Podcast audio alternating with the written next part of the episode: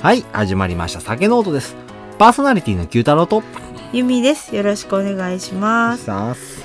はい、酒ノートとは日本酒好きの私たちが送る日本酒レポートの番組です。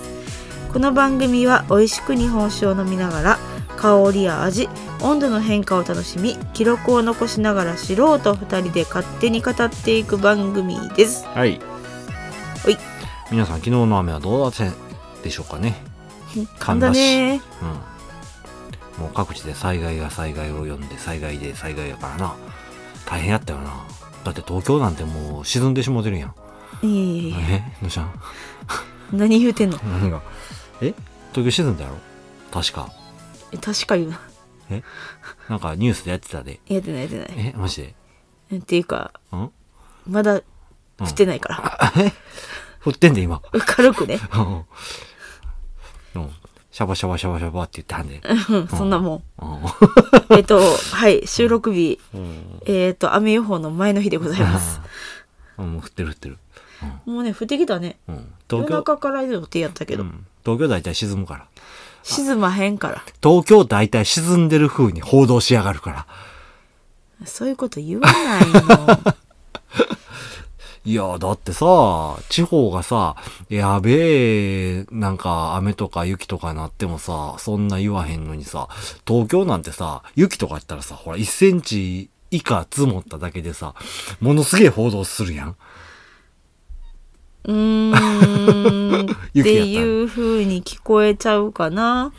あの、もうしつこいしつこい報道とかあるやん。報道がしつこいっていうより、まあ、いろんなとこが同じ内容するからちょ。いちょいちょい、しつこいって報道。あ、本う当。ん。あの、ワイドショーとかやばいで。僕は、あの、ほら、家で仕事してるからさ、お昼の番組とか見るやんか。もうな、すごい。 東京以外の地域で、そういうことがあったら、あの、あそこの雨結構降ってるよね、みたいな感じで、はい、次は、みたいなとこやね、うんあんねんけど、それはもちろんさ、あのーほんまにやばい災害の時は、そんなピこックとアないップから、ね。してうんやらはるけど、ちょっと、なんか起きたぐらいやったら、はい、じゃあ次はみ、なんねうんん。で、東京が、ちょっとなんか、やばそうやなってなると、ものすごい報道量。あーまあまあまあまあ。う ん。だよ。うん。 雪とかほんまに面白いぐらいに顕著に出る。雪はでも、そうやな、積雪。うん。 1センチ2センチはかなり言わはるうな、んで、1センチ、2センチで、東京の交通機関は、ほぼ全て止まるっていう、不そうなのよね 思議な話やで、これ。怪我人も多いしねうん。な、いや、何も知らんけど。転倒しましたとかさああ。あれ、言うてへんだけで、地方でも十分あるやろ。あるあるうん。いっぱいまああ、る、ただ沖縄に雪が降ったらかなり報道してはるけど、 それはちょっとないなえらいことやか らなあ降ったことあったっけあるわ。うん。ったっけああるある。あとは、あの、鳥取砂丘に雪が積もったら、報道はちょっと面白かった。おうお、ん。あ、砂丘が白いみたいな。 あ、知ってる鳥取砂丘といえばさ、うん、あれ、草引きしたはんねんで。あそうなんやちゃんと、うんそうそうそう。景観管理ボランティアやったかな、う、うんが集まって、草引かへんなら、あの、草原になるらしいわ。 そうなんやそう。えー、まあまあまあ実際の話砂地なだけやからなそうそうそう。うん。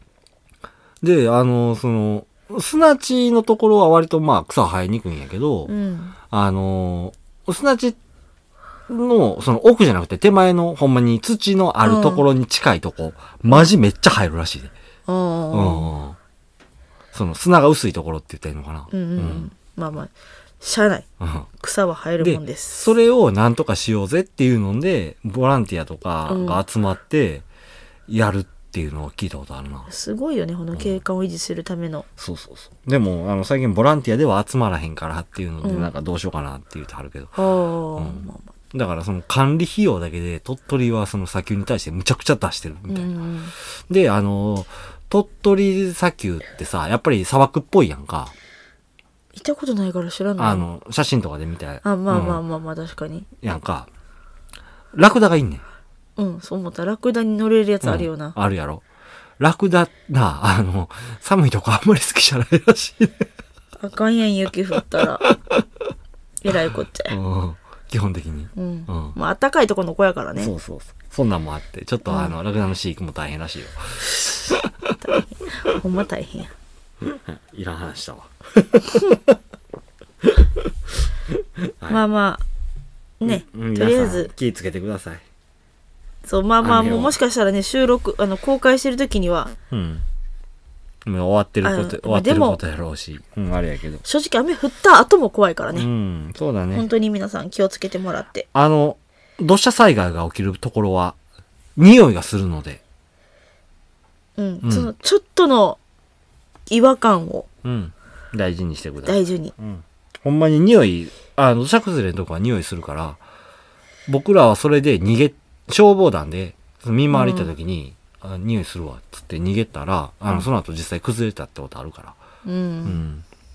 崩れたってもうそんな大したあれじゃなかったんやけど、うんまあまあまあね、あった、そういうのもあったから、うんまあ、あの、ほんまに気ぃつけて生活してもらえればと思います。はいというところで。はいやっていきじまゃしあょうやっていきましょうか、うんねえっ、とね145回でございますはい。はいお酒お願いしますはい。本日持ってきましたのは、島根県から、王六酒造、王六純米竹道2021でございます。はいはい。王六さん。登録まあ、これは満を持してって感じ、のところもあんねんけど、まあ、そう思ってるのは多分僕らぐらいかなと、うん実際に。うんうん。あの、まあちょっとお先出し、情報しとくと、あの、オロクは、うん主販店限定流通酒っていうところがあって、うん主販店でしか売ってないんだよね。うんっていうところで、まあ見る人はちょっと少ないかもしれない。そうだねうん。はい。というところで、スペックいきながら開けていきたいと思います。はいアルコール数が17.5%。精米部合は55%。使用米は山田錦。日本酒度は辛め。酸度は酸っぱい。でございます。辛めに酸っぱいまあこれちゃんと理由があってね。うんうん。あの、今回はこういう書き方させてもらったよっていうところになります。あ、自分の分ついてへんわ。忘れた。うん。というところで。まあ、その話はおいおいするっていうところでしていきましょうか。ほいはい。色からお願いします。はいまあ思ったよりプチプチしとんなああ、そうだね。すごいなうん。細かい気泡ついてるね。むちゃくちゃあるね。僕のガラスの香りグラスでもプチプチしてついてる。色はとちょい日本酒色2021年の終わりにっそうだねていうぐらいん ?2 年か、いや、まあ、普通に今の先よって言われても特になんとも思わない。思わないぐらいん。なるほど。うん。まあ、色はそんなもんでいいかな。そうね、うんまあ、はい飲みたいはい。はいじゃあ、と香りあえずり香りいこいきましょう。ほいメガネに当たった。ガチコンってなったわ。何してんの珍しあのね、いうんアルコールと酸うんが強く出てんねんけど、全体的な香りとしては、ラムネっぽいのかなっていう。アルコールと酸強め、うん。多分、ふっと嗅いだら、アルコールと酸しか感じひんかもしれん。あそうなの、ん。っていうぐらい強い。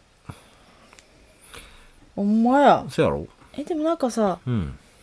ちょっとい一瞬うん。コンと粒みたいな感じで奥の方に甘い香りすんねんけど粒。粒はわかんない。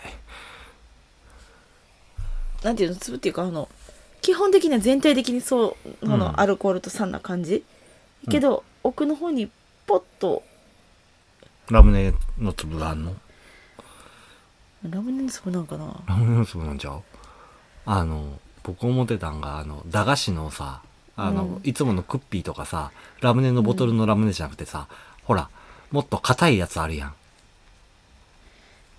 えっとな、硬いやつうん。ヨーグレットじゃあ、ヨーグレットって、あれじゃないのタブレットのやつじゃん。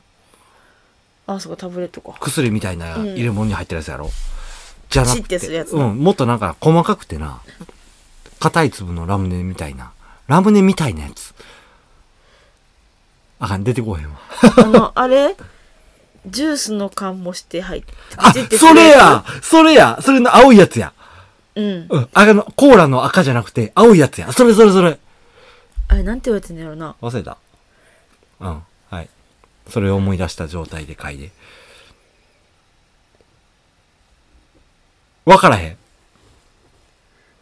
あーなんかでも確かにいや、分からへんやったら分からへんじゃないで。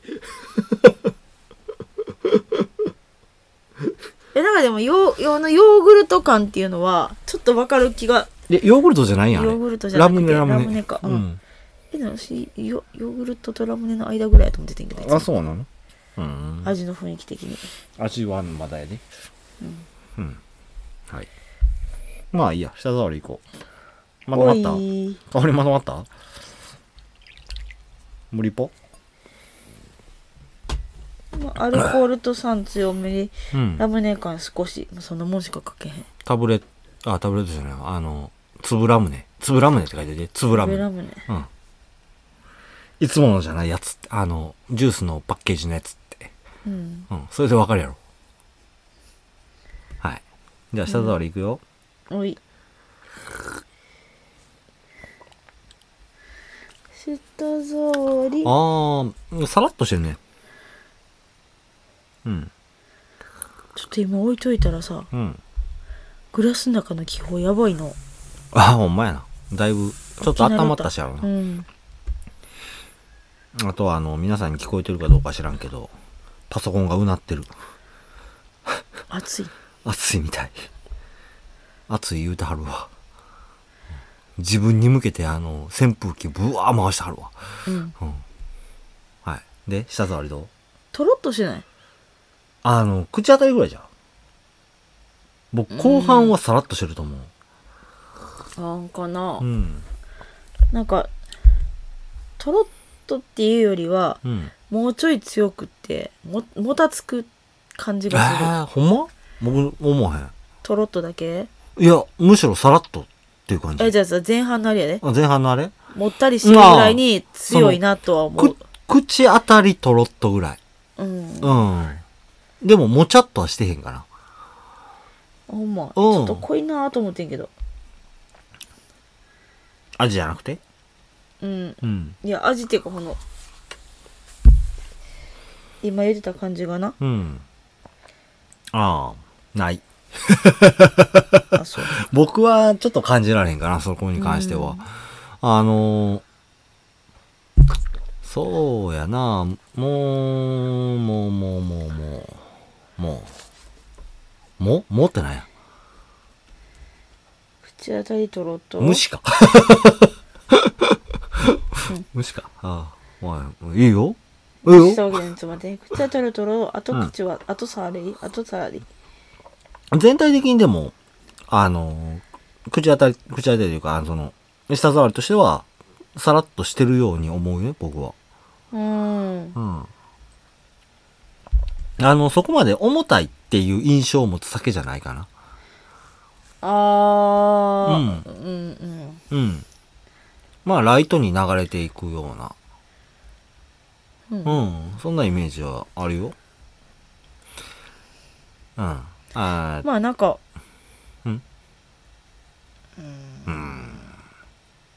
割とな、浅い川で、あの、石もゴツゴツしてへんような、ほううん、そういうイメージ。えっとな、ものすごくな、うんあの、このお酒の印象は悪くなるかもしれへんけど、うん言うと、U 字港を流れる水みたいな。やめて それはえでもそれぐらいの、その、ライト感っていうのは僕は感じるかなほんまって思う。うん。そんなにとろっと重たいような酒ではないんじゃろうと。ううーん私結構ずっととろっとしてる感じあがあすそるんだうけなどなのうん、うん、僕はそういう印象ないかなほんまに割とあっさりといくようなお酒なんかなって思ったよほううんなんかあるんなら言ってくださいよいやまあでも確かにうんそうかもしれん多分うん私が思ってるさそうの、んとろみ感が濃いながうん次にかかってくるとこなんかもしれへんから味わいねそうそうそう、んなるほどねと今思ってるただその温度とかさ、うん僕の場合そのずずっといつも言うてるけど香りグラスを持って振り回してなんじゃかんじゃするからさ、ああまあまあそれはな、それで変わってくるのかなっていうところもあったりするし。うん。というわけで、ほんなら味わい行きましょうんう。うん。これさ、うんなんか食べたことあるおやつの味なんだよなおやつ。何やっけ今一瞬ああれやって思ったくせにうん。飛んだおやつ。何やったっけなおやつ。おやつ感があんねんけど駄菓子ではない。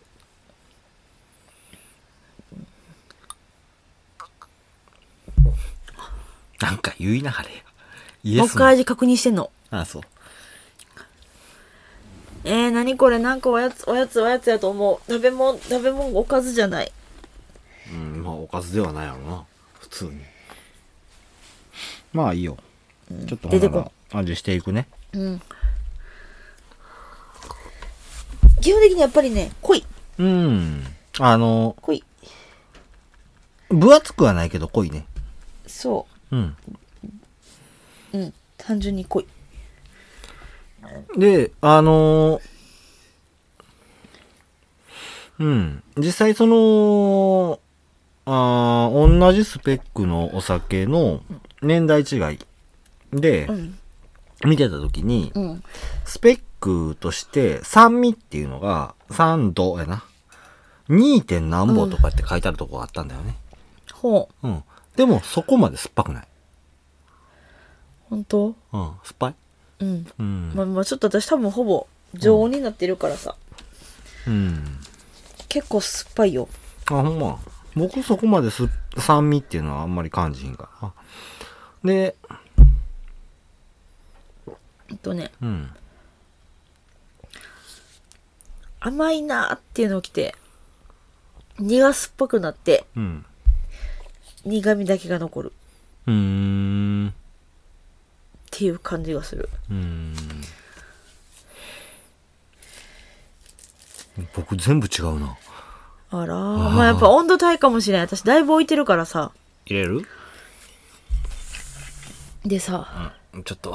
さすがうん17ね17.5。 17.5、なかなかに来るねこれ来るか。ああ。あだとさやっぱり特徴的なのさ、うん2021やけど、うん。そんな雰囲気がないねそうやね。それはまた後で喋るわ。うんあのね、酸と旨味っていうんう酒なんかな。なるほどなうん、僕の印象。で、最後渋い。苦じゃなくて渋。おーあにどっちやろこれうん。感じ間違えたよいしょーあのね、酸味はやっぱり、その、香りの時も思ってたし。あの、うんまあ、さっき酸度の部分でね、うんそこまでむちゃくちゃ強くはないよね、とは言うたものの、やっぱりほう酸味っていうのは感じられるぐらいには十分、十分持ってる。うんうん。ほんで、あの、甘みっていうのは僕そこまで感じひんのよね、このお酒に関して言うたら。ほうあそれよりも強いのは旨味かなっていうところ。ーうん。で、最後に、その、渋みはくんねんけど、この辺はもうさらっと、その、後味として流れていくようなところで、うんうん渋みっていうのが感じられるような、そういうお酒なんかなっていうふうに思ってる。割と、せやし、もう、もうあの、舌触りの時からライトライトって言ってたけど、うん。あっさり飲める酒なんかなっていう、そこまで重たく飲むんじゃなくて、っっていう風な印象を持つかな。うん僕はね。うん。ただ、むちゃくちゃ美味しい。僕は。めっちゃ好き。うんうん、めっちゃ好きな部類に入る。割と僕の自覚してんのは、そのフルーティーだとか、甘いお酒っていうのは、そんなに得意じゃないんかなって思ってはいいんだよね。うん。うん。で、ちょっと癖のあるところを持つお酒っていうのが好きなんかなっていうのは最近思ってるんだけどね。うんそんなむちゃくちゃ強い癖じゃないんやけど。うん。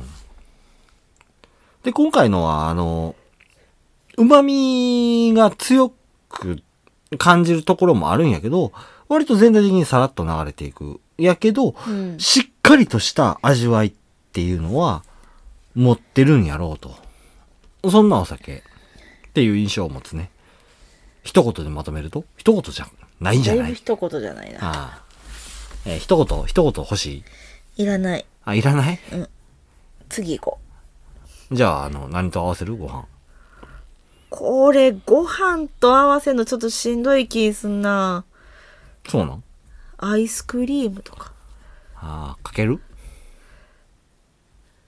ていう感じなのかな。僕ね、洋食。あ、そうなんうん。えー、っとね、あの、お高いイタリアン。ほう。うん。ああ、イタリアンやな。イタリアン。うん。ざっくりいこう、ポット。ヨーロッパの食べ物。ほんまにでかなった。うん。あ、やっぱでも苦いだし。ヨーロッパの食べ物いいんじゃない、ああ、なるほどね。何回か前に言う、あの、放送でしたと思うんだけど、うん。日本酒っていうのは世界で一番チーズと合うお酒やと思ってるっていう倉本さんがやはっうん。それを実際、このお酒、今回のオーロクでは、うんなるほどねって思えるような、とか。うんうん。あと、あの、僕はずっとこのお酒に対してライトっていう風に言うてるだけあって、うん。前菜と合うお酒なんかなって。ああ、なるほどねう。ん。ちょっと塩味の効いたものの入ってるうん。油とかを使った、オリーブオイルを使ったような前菜とか。うん。うん。例えば、その、あー魚卵。塩漬けにした魚卵と、うんその、あーだからあれやな。カクテルグラス。マティーニの入るカクテルグラスの中に入る、その、前菜的な。なんとなくイメージできるやろ、そういう食べ物って。まあまあまあ。下が、あの、オリーブオイルを使って、何か野菜的なんとかと、あえてある。で、上に魚卵が、塩味の強い魚卵が乗ってるとか、そういう風なやつと合うんじゃないかなっていうのは。なんて言うんやっけな。あの、うんなんか言うなんで、その食べ物、メニュー。わからん。食べたことあるけど、わからん。 そうなのよ。とか、あとは、あの、まあ、多分、オリーブオイル合うんじゃないかなっていうのは、僕の一番の印象かな。おー。だってその次に出たんが、フランスパンうん。って今言うの。ほうほう。古い言い方フランスパンって。湯は、えバケッ。ト普通にいや、フランスパンはフランスパンやろ。で、バフケットラはンスバパケンットやろの中にあるバケットっていう種類ってことなのだかうんうんらバケットうん。うん。を塩とオリーブオイルの混ぜてあるやつにつけて食べるってあるでしょあのー、フランス料理とかコース行った時にパンでついてくるやつそな。うそうそう、イタリアンとかでもついてくる。うん、あれ、うんうん。 あれ、あれ、はい。とか。うん。うん。だから多分、僕の中の印象としては、オリーブオイルなんじゃないかなって思う。あなるほどねうん。オリーブオイル合いそう。書いとこう。うん。オリーブオイルと塩、塩味っていうところやと思うね。多多分そっから一切離れてへんと思うねん僕の印象は。なるほどうねん。で、今、あの、ちょっとぬくくなったんところで、ものすごい旨味が出てきた。甘うまって感じ。おおはい。あとは、まあ、空気ちょっと含んでみようか。ほほあのね、鋭い酸味じゃなくて、丸い酸味があった。ほちょっとよくわからへん、いあの、表現かと思うんだけど、うんその、例えばさ、うんレモンとかって、かなり鋭い酸味やと思うね。まあそうねうん。そういう柑橘とかクエン酸系の酸味じゃないんやけど、まあもともと乳酸っていうところはあるんやけど、でも乳酸の酸って割と尖ってるんだよね。ほうほうやけど、そうじゃない、乳酸ではあるんやろうけど、何やろうなうん。やっぱりあの、丸い酸味みたいな。丸い酸味うん。多分これはあなたが感じてる甘みっていうのが、強い甘みあるって言ってたよね。うんそれなんとか、ポイントでおる酸味っていうのがうまいこと空気含んだ時に混ざって、うん丸くなったんじゃないかなっていうのが僕の印象。あーその、尖ってるところを甘みがこう、コーティングした。みたいな。うんううんん。そういうのを今感じたかなっていう。なるほどねめっちゃ喋ってる。やばい。やばいであーということで行きましょいきますか。ううんじゃあ、あの、ある程度、味の方のレビューは今でうんいけた入かったな。ようん。じゃあ、王六酒造のお話、入っていきましょう。ほい王六酒造でございます。創業は、明治5年、1872年というところで、130年を超えられました。そやねうん。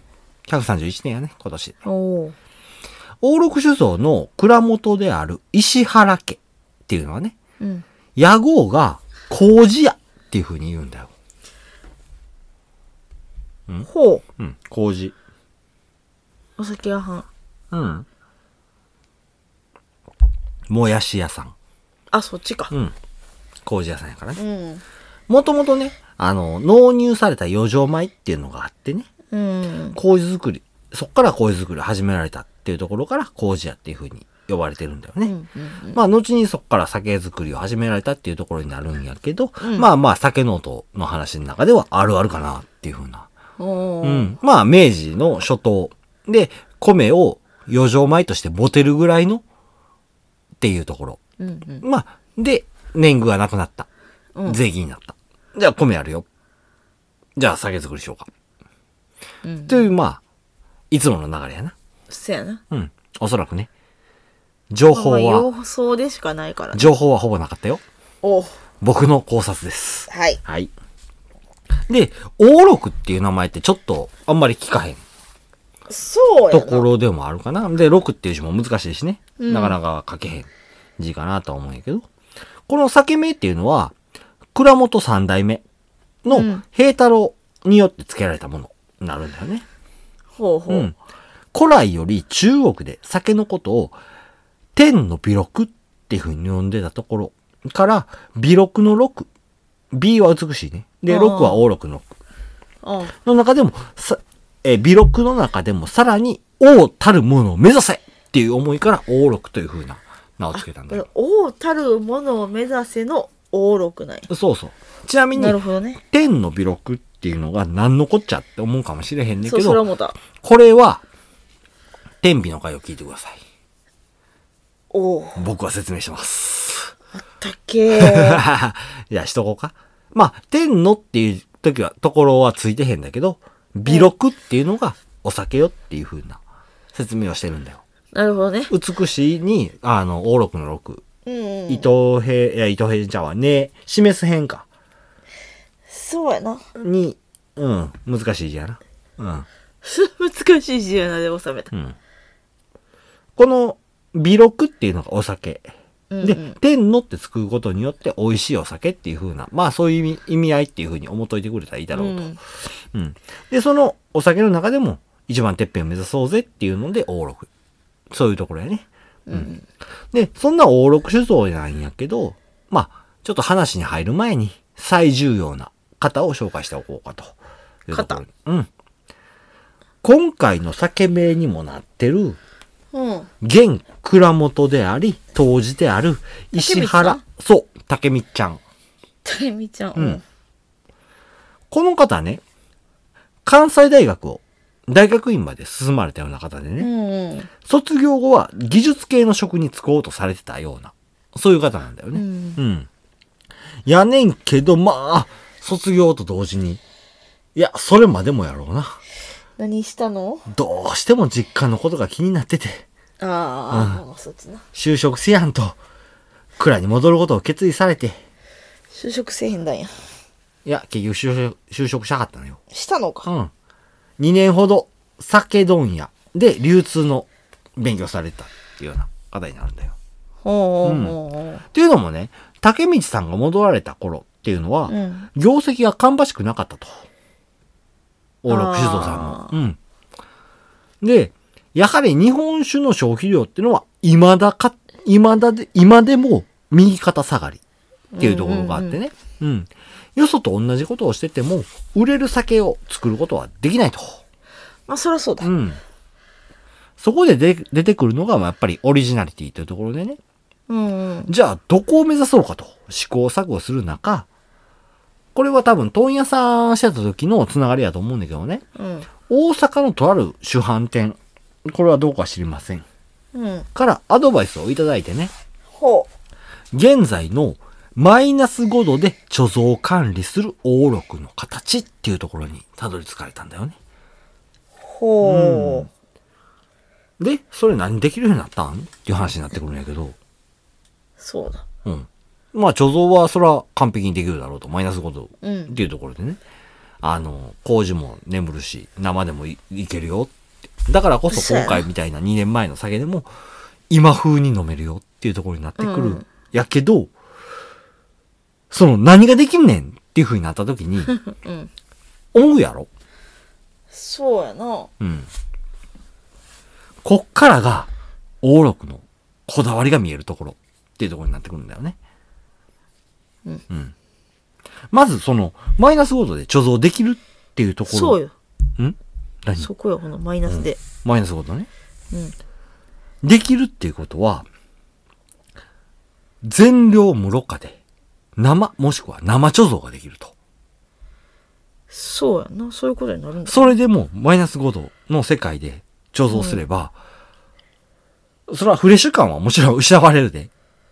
そこまではな。うん、そこまではないけど、それでも、その時作った品質っていうのは、うんまあ、まず、ね、そうやな。保たれると。うん。出来上がったお味をそのままお届けできうるんスタイルっていうところになってくるんだよね。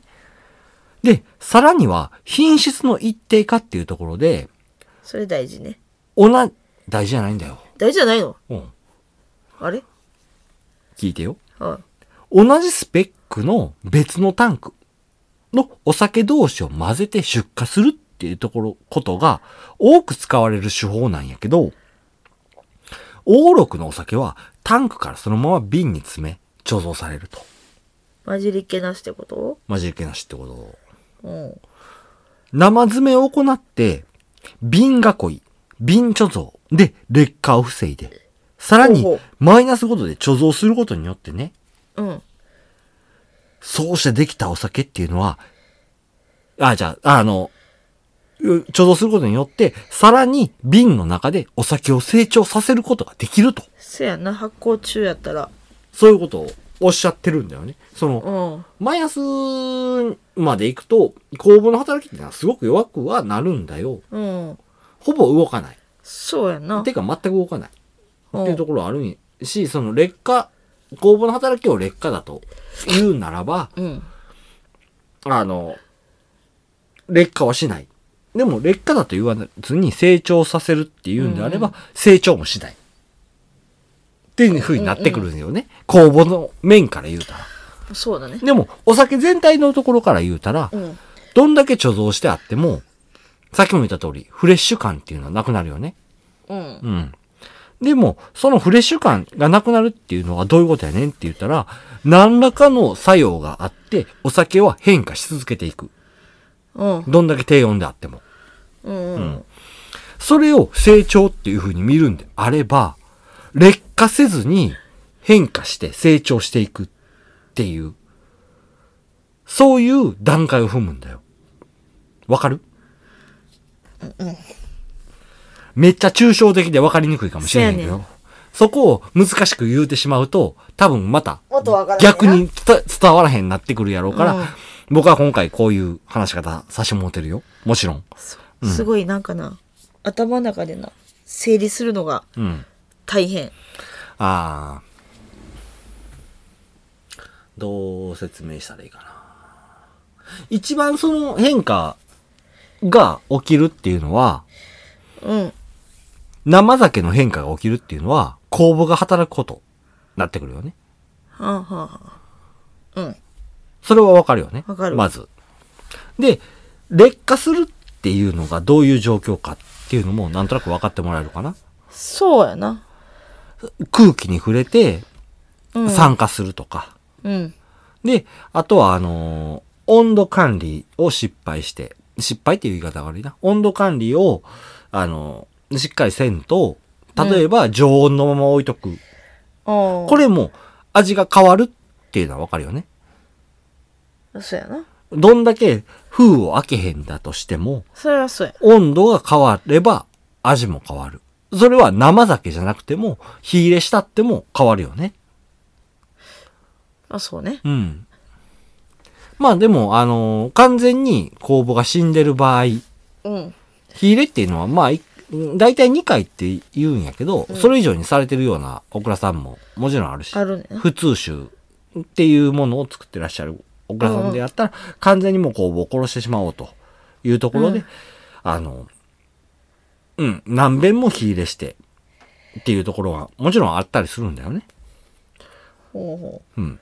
それでも、やっぱり、お酒って置いといたら味変わってしまうよねう。そうなのようほん。んまに変わるどんだけ普通酒であっても。。そうそうそううんそれが変化やねんけど、劣化と取るのか成長として取るのか。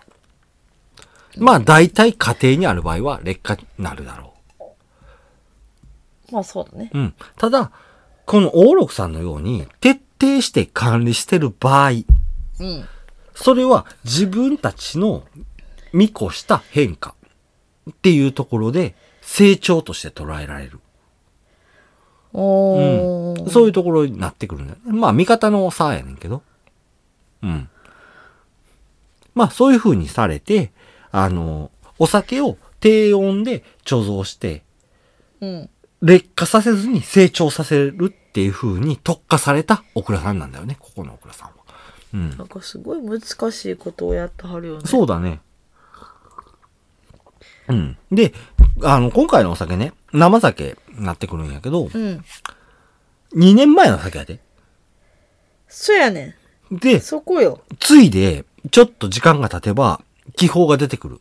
つまり、まだこの中で酵母は生きてるってことになるんだよね。そうやねんなこれを可能とする、大六さんの技術力よ。そうやねんさっきからせやねんしか言うてへんしな。もうだって聞いててさもうなんかむちょっと難しいんだよ今ああ、そうかな。うん。日うん、まあ言まっあて、ることはわかるよ、うん。そうやってね、あのーなんせ、貯蔵とか、ちょ、違うな、貯蔵とかじゃないな。貯蔵に特化されたおオクラさんなんだよそうね。そういうことね綺麗にまとめたらそういうことやなうん。で、そうやってできたお酒ってのはもう100%特約店のみに出荷される。おおうん。っていうところになってくるんだよ。現在、2023年6月時点でね、ううん40店舗のみ。全国で。ほうん。そんだけしか特約店がないんだよ。ううんうんうんで、瓶の裏には必ず、オーロが管理するための特約店シールっていうのが貼られてるんだね。今回のも貼ってあるんだよ。まあ、あの、どこのお酒屋さんやって言わへんそうやで。うんうん言わへんけど、その、他の、あの、主販店でもこのシールは作られててね。で、必そうずやな、必ず、オロクの先には貼られてるっていうことになるんだよね。これは、あの、手に取った方に必ず飲んでいただきたいっていう風な思いから、うん。そうやって、あの、このオクラさんは、主販店の管理までもしてるっていうところになるんだよ。で、さらにそこから、贈答用とか、うんうん。さらには、あの、オクラさんからの発送っていうのは一切してはらへんのよね。オーロクさんっていうのは。もう、手に取った人は、飲んでも、と手に取った人に飲んでもらいたい。うんうんうんそういう思いがすごく強くてね。うん。うん。うん。もう、出会った人のお酒やで。おお。出会ってへん人は飲めへんで。まあまあ、そら裏そをうや返けすど。とね。うん。まあ、そうやって、その、前言うたら自分とこの飲んでもらえる消費者の方に、僕真剣に向き合い続けてる。そういうお倉さんになってくるんかなっていうふうに、そうや僕はな。思ったね。うん。すごいこだわったはるし、そう徹底したはるし。そこのこだわりっていうのがものすごくて、うん。あの、今回僕の話し方でどんだけ伝わってんのかはもちろん分からへんねんけけど、うん。あの、君に対してもね、それはもちろん。うん。うんここはほんまに貯蔵に対して力を入れまくってると。せやの入れまくってるって言っても、うん。いいぐらいもうそこに力かけたらもんな。執念って言うてもいいぐらいに。うんううんん。執念。うん。それぐらいに僕は感じたんだよ。ほううほん。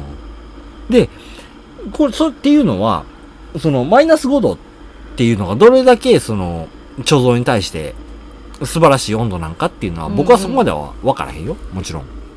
やう。けけどでもど、ほらうん、お酒ってさ、それぐらいの温度で管理してうん。保存しましょうみたいに言われへん分からへん。書いてあるぐらいかなう。ん。で、あの、まあ、そういう風にしてはるお倉さんやけどね。うん。その、今回の2年前のお酒っていうのを全く感じさせへんぐらいに、ひねとか、熟成功っていうのないやんか。それない。うん。で、あんたはそういうところ、敏感なところあるし、そうね。なんやったら、半年前のお酒でも感じるときあるやん。ある。うん。正私の直。大好きな秋上がりでもなる。うん。そこを感じさせへんぐらいに、徹底的に管理して、うん、で、主販店さんにも管理させてる。これはもうさせてるやね。そこを管理できひんお店にはおろさへんっていうぐらいに、その、大倉さんが思ってらっしゃるっていうところになるんだよね。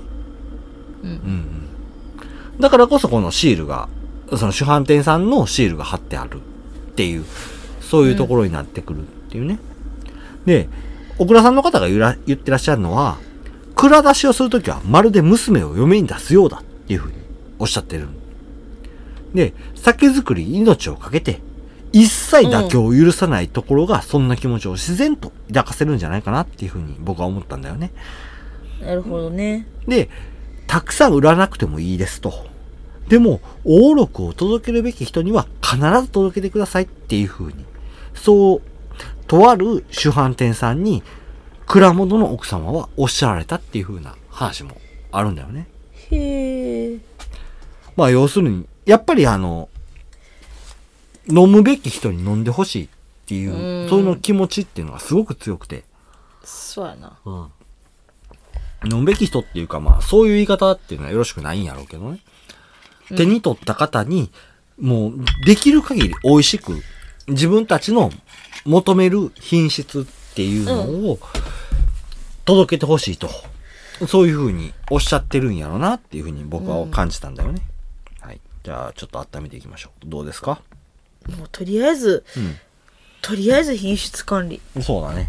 ていう感じがやっぱり聞いてても、うん。とりあえず品質を、とりあえずと管理りしてあえずじゃないだろう。完全なる品完全質やな管理。うん管理そこはみたいなもう、徹底してって感じだそうなそうそう。完璧を目指してはるんじゃないかなっていう、うん僕は感じたんでこだわりやねうん、そこはこだわり。ちょっと今までのこだわりの方向性と違うのかなっていうふうなのは、調べてて思ったかな。うんうん。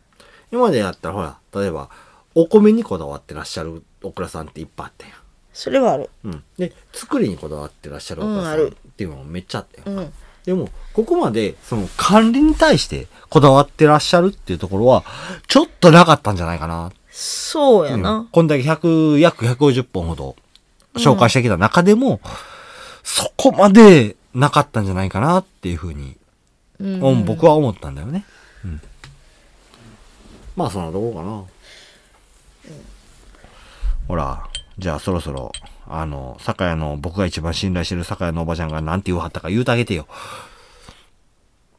言わない。言ってあげてよ、ちょっと。えだって Q が喜ぶだけでも。何それ。僕をもっと持ち上げてよ。僕すごいって言ってよ。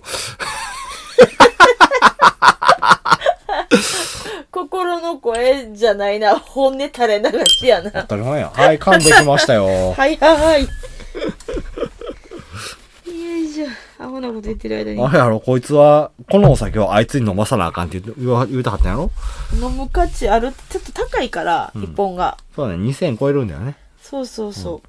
これは高いけど、その値段するけど、買う価値ありやでって。あいつに飲ます価値あるやでって言わはったやろうんうん。はい、香りしていきます。はい。ああ、あの、ねえ。ほんまに2年熟成がこれ。生酒した時のか香りが完全にするよ。ほう。もう生酒やからな。鼻つん、ああ、アルコール感はバリバリ出てる。鼻つんってう。ん。ああ、飲んでください。うんどう酸っぱいの辛いの何なかなかに重いな。あ、重たくなったあんな、うん。めっちゃ甘い。甘いんや。ああ、まあ甘さは出るかな。これやねっ、たら。甘酸っぱいねんけど、甘いのと、てかなんか、あ部屋で感じた味が、うん。そのまんま全部フルパワーで強くなっている感じがする。なるほどね。わかるわかる。あ冷やの、の時の、うん。わかる わかるっつったけど、わかるかな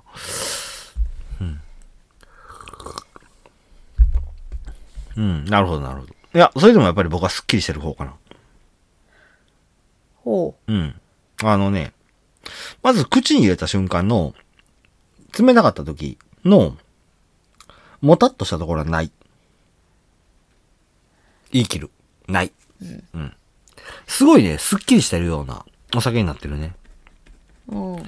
で、そのもたっていう風にあなたが言うたところは、多少わかる。もっちゃり感出た。甘みに対して。うん。で、こっち、そうやな。で、強いでやねんけど、最後の、さらっとしてるところが、そのもっちゃり感っていうのが引きずってるところはあんねんけど、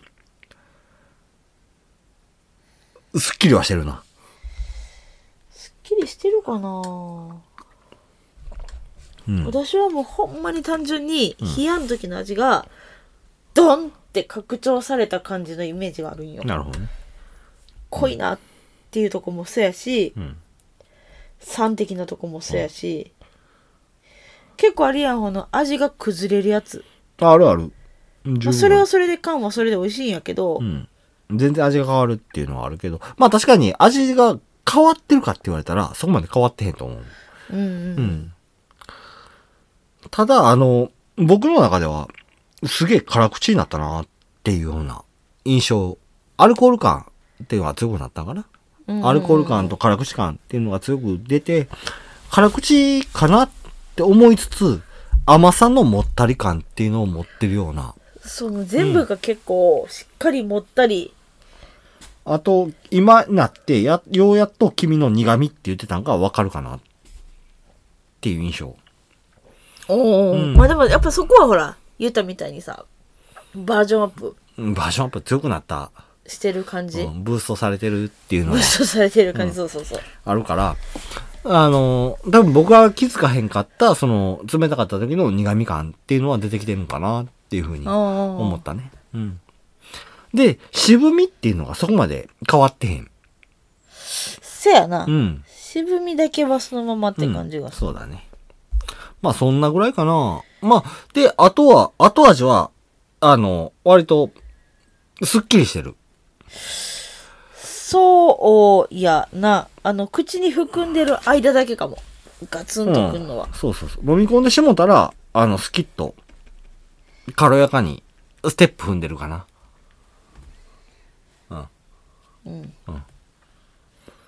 飲み込んでしまえば、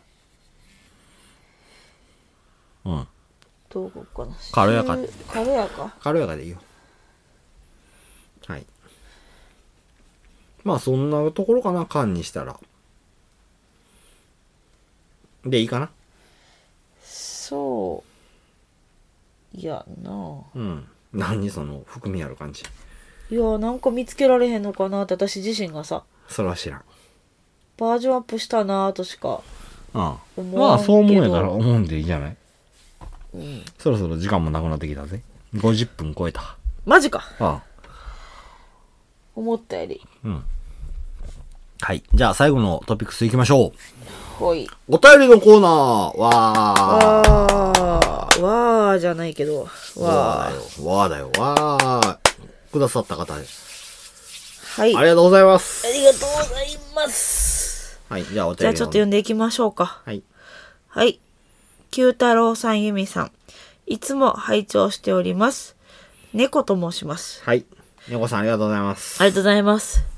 東方新潟の日本酒好きで、新潟の酒を中心に飲んでいます。はいそれぞれのお酒の特徴や味わいなどを記録しながら飲んでいますが、味わいの表現方法の勉強に、勉強に、勉強のために勉強のために半年くらい前から聞き始めたポッドキャストです。はい新潟は新潟以外の酒が入りづらいので、旅行などで移動した際は、ご当地のお酒を買うことが、買うことなどお酒を買うことが楽しみで楽すしみです。うんこちらのポッドキャストは、コンスタントにアップされていて、いつもお世話になっております。最初は分、新潟のあ、新潟や。 どこでこれ。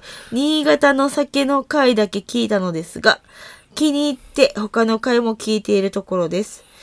九太郎さんの独特の味わいの表現や、由美さんとの掛け合いを微笑ましく聞いています。はいとりあえず一旦ここ、うん続きいくいや、まあ、に、あの、僕今度これ読んだ時に思ったんが、うん新潟って新潟以外の酒手に入りづらいんやっていそうう、思った。すごい思って、えまあ、お酒大国やからな、こう、うん現在はう、ん。うん。っていうところでね、あの、ちょっと手に入りづらいの、あの、他のお酒手に入りづらいっていうのは大変やなっていうのが、すごい思ったところではあるね。うん。んはい、じゃあ次行きましょう。うん。はい大丈夫えーと大丈夫ここまで読んだ。だいぶ寄んで、寄ってるね、言ってる。君今日ね、うんやっぱりきついの。はい。じゃあ行きましょう。僕読もうかいいよ。いける。思い出した。うん私も日本酒を飲む際には、酒蔵さんの背景や銘柄についてしば、調べたりしつつ飲んでいますが、うん。知らない酒蔵さんの情報が聞けて、とても参考になりますし、新潟の酒、酒蔵酒蔵さんで。さんでも知らない情報があったりと新しい発見があります。四季を変えたり、温度を上げたり、温度を変えたりおいしあ、温度を変えたりか。温度を変えたり、美味しくいただける方、飲み方。飲み方を試行錯誤しながら楽しむ際の楽しみになっております。こう、あ参考になってます。僕読もうか。あたたた、最高になって参ます考。。簡単今、参考になっています。特に料理との組み合わせなどはあまりに組み合わせも試したことなく、とても考えつかないので勉強になりますう。ん。この辺に関しては、あれよね。あの、僕の記憶、僕らの記憶から引っ張り出してきたっていうところやから、実際に試してるかどうかって言ったら、また別の話になってくるからね。うん。大体、この放送内でしてることを、まあ、飲みながら食べるっていうのはほぼしてないからね。そうね。うんで、実際に、その僕が言うたとか君が言うた食べ合わせっっていうのにして、うん。合わへんかったっていうのはもちろんありそうやけどね。あると。うん。僕読もうか 大丈もう夫、ね、だいぶ言ってる。変わろうか。いいよ。大丈夫よ。変わる よ。はい。いあ、いいや、頑張る。や、読みます。はい。はい。あの、大丈夫じゃないか今日、ほんま酔ってるよ。 な。はい。じゃあ続きいきますね。うん。さて、一視聴者の、一、 一、あかんやん。どっちもあかんやん。一視聴者の感想として、本ポッドキャストについて2点フィードバックをします。あえて直球な物言いにしていますが、あくまで私個人的な感想なので、ぜひそのままお告げになってくださいと。お告げ、お続けになってください。お告げって言ったつもりやってんけどお告げって言った。ああ、お告げ、お告げしよう。神様って感じや な。そっちか。そっちです。はい。丸一。九太郎さん。ユミさんのコメントを否定しすぎ。はい。味わいは人それぞれ感じ方もあると言いつつ、ものすごく否定されてます。まあ僕よく言うよね。うん。それはない。それは違う。俺はこう思う。なんでわからへんねん。といった言い方は非常に聞いてて不愉快です。あ、不快ですよね。深いです。うん。私が関西に乗り継いでいけないだけかもしれませんが、よくユミさんやっていけるなぁと思ったりしますが、131回でお二人がご夫婦という説明をしてくれたおかげで、なるほど、その関係性が成り立ってるのならいいかと理解できました。仲良くてなりよりです。これね、あの、実際に僕先輩から言われてるんだよ。ほう。うん。お前、あれ聞いてて、かなり不愉快やぞっていうふうに言われてて、だいぶ前に。うん。うん。あ、でも、そう思うし、つって流してた。流すなよ。これは結構実、私から言ったこともあるもんね。いや、あなたはもうよく言うね。うん。否定しすぎやし、つって。うん。そうそうそう。はい。まあ、この辺はちょっと直していこうかなと。さらに第三者から言われてしもたら、直していこうかなと思います。はい。丸に、音の不快。鼻をすする。酒を飲む。チュルチュル。うるさいです。すいません。空気を含ませる飲み方、わかります。自分もやりますし、やるのはとてもわかります。それにしても、何度も何度も、チュルチュルチュルチュルと音を立てる飲み方が、話の途中に、普通の音、音量で耳元に流れてくるのはとても目障りでうるさいなぁと感じます。また、アレルギーの辛さもわかりますが、音だけを聞かせるポッドキャストとして、はい、と、ポッドキャストとしては、配慮は足りないなぁと思います。全くなくせなくても、せめて編集で何とかしてと思いますね。はい。まず編集してないのでね。そうなのよね。よっぽどじゃなかったらしいひんからね。取って出しやからね。うん。で、お酒を飲むチュルチュル音ね。これはね、昔のどこぞの回で僕は言うたんやけど、うん。あの、えー、ツイッターで見た、あの、倉本さんのツイート。うん。この音は聞かせるもんじゃねえと。だから、実際に自分たちがするときには、口に含ませて味わうっていうふうにおっしゃってられたんだよね。ジュルジュルってしうふうにしたらいかんと。うん。うん。これはほんまに聞かせるもんじゃないからっていうふうにおっしゃってらっ汚い。うんじゃ汚いもうんね。ん。で、実際僕はそのことに対して、いろいろ思うところはあった。が、しかし、うん。これに関しては、やるべきだろうと思ってやってるところはある。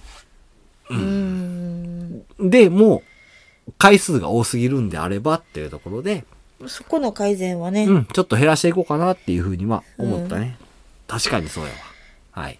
で、あと、あとは、あなたの鼻水はっていうところになったのよね。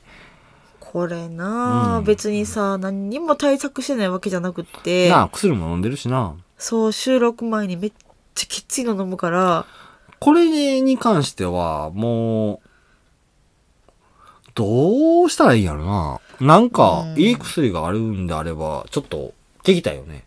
あの、この、本当にそれ。猫さんだけじゃなくてね、他の方でも、その鼻水が止まる薬っていうのがあるんであれば、それはうん。僕らの放送結構いろんな人が聞いてくださってるっていうのは、まあうん僕たちも認識してるっていうところもあってね。あの、花粉症やな、基本的には。まあ、アレルギー性鼻炎というところうんで、そそうやな。こに効く薬っていうのが、もうこれはほんまにな、僕もだいぶな、君に対して言うてるよね。そうなの。何回も何回も。で、鼻が止まらへんにやったら、鼻にティッシュを詰めろやっていう風に言うぐらいには、うん、言うてたりもするけど、でもそれをすると、やっぱりその僕らの放送の特性上ね、味とか香りとかっていうのを感じて、レビューをしないかんっていうところもあるから、あの、なかなか鼻に物を詰めるっていうのは難しいと思うし、うんそこがあるんであれば、なんか、いい薬、もし知ってらっしゃる方がいらっしゃるんであれば、まあもちろん猫さん以外でもね、いらっしゃるんであれば、あの、教えていただけないかなっていうふうには思うね。うんこれはほんまに僕たちを助けてってやつ。そうやうな。悩みどこなんだよ。鼻水さ、ん。止める薬ってうん、やっぱりきついから、うん。眠たくもなるしね。眠たくなるし、うん。で、アホほどの乾くしう、ん。まあ、それで、まあ、喉乾くっていうことに関しては、ちょっと我慢してもらおうか。ううんん鼻水ジュルジュルによりはマシかなって思うんやけど、僕からしたら。あなたの中での解決できる、うん。うん、話やからね。だから、なんとかしなさい。悪なげかい。うん。というわけで、やまあ、一応ねいつも対策はしてるんだよ、あの出る時とかってさ、うん、手元にんでっかいでっかいタオル持って、うん。そんな中でしたりとか、まあ、なぜ、あの、その、薬で解決できるんであれば、なんかいい薬してる方いらっしゃったらお願いしますと。そりゃそうだねうんうんで、あとは、あの、その、あなた頑張れっていうところもある。そうね、はい。はい。申し訳ないまあ、えー猫さんのお便りに戻りますね。以上、勝手なことを述べさせていただきましたが、上記にイライラしながらも、次々に聞いてしまう中毒性があります。これからも面白くてためになる配信を楽しみにしていますと。ほう中毒性あるらしいわ。あるのか これあー、わかんない。まあまあ一応でも言うてくれたはやるっこてると方ははわからない。うんはい。まあ、あと、追伸としましては、129回、良子の回、峰の白梅の魅力再発見、また新しく知れたことも多く、また飲みたくなりました。なお、ご説明にありました、地名の西浦区と読まれていたのは、西関区が正しいです。また、弥彦山の正式名称を角田山と説明がありましたが、角田山は別の山ですというふうにうんうん訂正もいただいてます。これ、西浦区、西関区、これは正直言うて読めない。そうやなで、あの、角田山、弥彦山、この話も僕は割とさらっと流してしまうところに入ってしもうたモードがあってね、あの、裏付け取れへんだっていうのはすごく申し訳ないかなっていうふうに思うんだよ。うんうん。もう、あの、書いてあった記事をそのまま鵜呑みにしてしもったって。この辺はもうすげえ申し訳ないなと思って。うんううんん。それで、まあ、あの、間違ったことに対して、あの、僕が正当化するっていう話じゃなくて、ほんまに、ほんまにね、これ、うわーって、うわーってなった。 やらかしたーって。まあそうやねはい。で、さらに推進として、144回、前回ね、放送事故のようでしたね。ゆみさん頑張れって思いながら聞いていられなかったですと。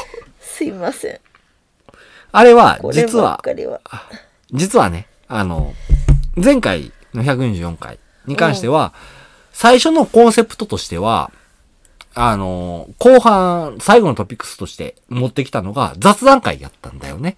うんただ、僕が、あの、ちょっと、やらかしてしもたっていうところでね、そうなのあの、雑談会やめようかっていう話になって、あの、まあ、別の話をしたんだよっていうところになるんやけど、ね、ゆみさんのちょっと編集がうまいこといかずに、雑談入りつつ、最後のトピックスもう一個入ったよっていうところで、多分今は治ってるんやけど、うんアップした直後に聞いてくださった方は、両方聞いてしもてるっていうところになるそうなのよ。ね申し訳ないちゃんと編集できたと思ったんやけどうな、ん。そこはね、ちょっと、まあ、あの、ちゃんと編集されてる方を聞いた方は何言ってんのっていう風になるかもしれへんだけど、まあ、これそうなは、のよこればっかりはもうあの、失敗した方を聞いてる方だけの得点っていうところで、得点あんのかな 僕があの、ちょっと、ね、かなり君に対して言うてしまったっていうところ、なんだよね。まあでも貴重な意見だねそうやね、ほんまに今回は。あの、一緒になって放送を良くしようっていうふうに思ってらっしゃるからこそ、こういう意見がストレートに言うてくださったっていうね。うんうん、そういうお便りになるのかなと思って、今回はもうぜひとも紹介させていただきたいなと思って、あの、語らせていただいたっていうところになるんだよね。うん、まあ時間だいぶオーバーしてしもてるけど、それでも、あの、伝えなかったことっていうところがあって、まあ、あの、僕ら至らへんとこっていうのがすげえいっぱいあるんやろうと思いながらも、あの、それしかやり方がわからないっていうところで、ずっとやり続けて2年半以上、そうね、んもう超えてきたねうん、やってるところがあるから、こういうお便りも、実際あの、すげえ、助かるんだよね。僕らからしたら。助かるというか、嬉しいっていうか。うんうん。あの、もっと理不尽なことを言われるんであれば、はあふざけんなっていう風になるけど、うんでも実際に、あの、これに対しては、うん、わかるっていう風なところになってくるから。ただそう、ね一つ言わせてもらうんであれば、うん僕はこれに対し、これプラス、丸三、九太郎の、あ、俺めっちゃ知ってるし、っていう、ここがうざいっていうのがなかったっていうの がね。あれあるんじゃないのみたいな。そこあるんじゃないのっていうのは、これ読んだ時に、あ、そこないんや、みたいな。おーは思ったよっていうところも加えさせていただいて、そこら辺を自覚してんねやっていう、 隠してるならなおぜやそこやね。はい。うん。まあそんなところで、今回の放送終わっていこうかな。 はい、うんだいぶオーバまあまあまあ、10分ぐらいオーバーしていくんかな。もうちょっとかな。うん。ーはいはい。まああの、今回ほんまに、こういうの、こういう感じのお便りも、んそうね僕としては。もう、あの、正直、信者みたいな、そういう絶賛だけをしてくれる方じゃないやんか、うん今回のこと。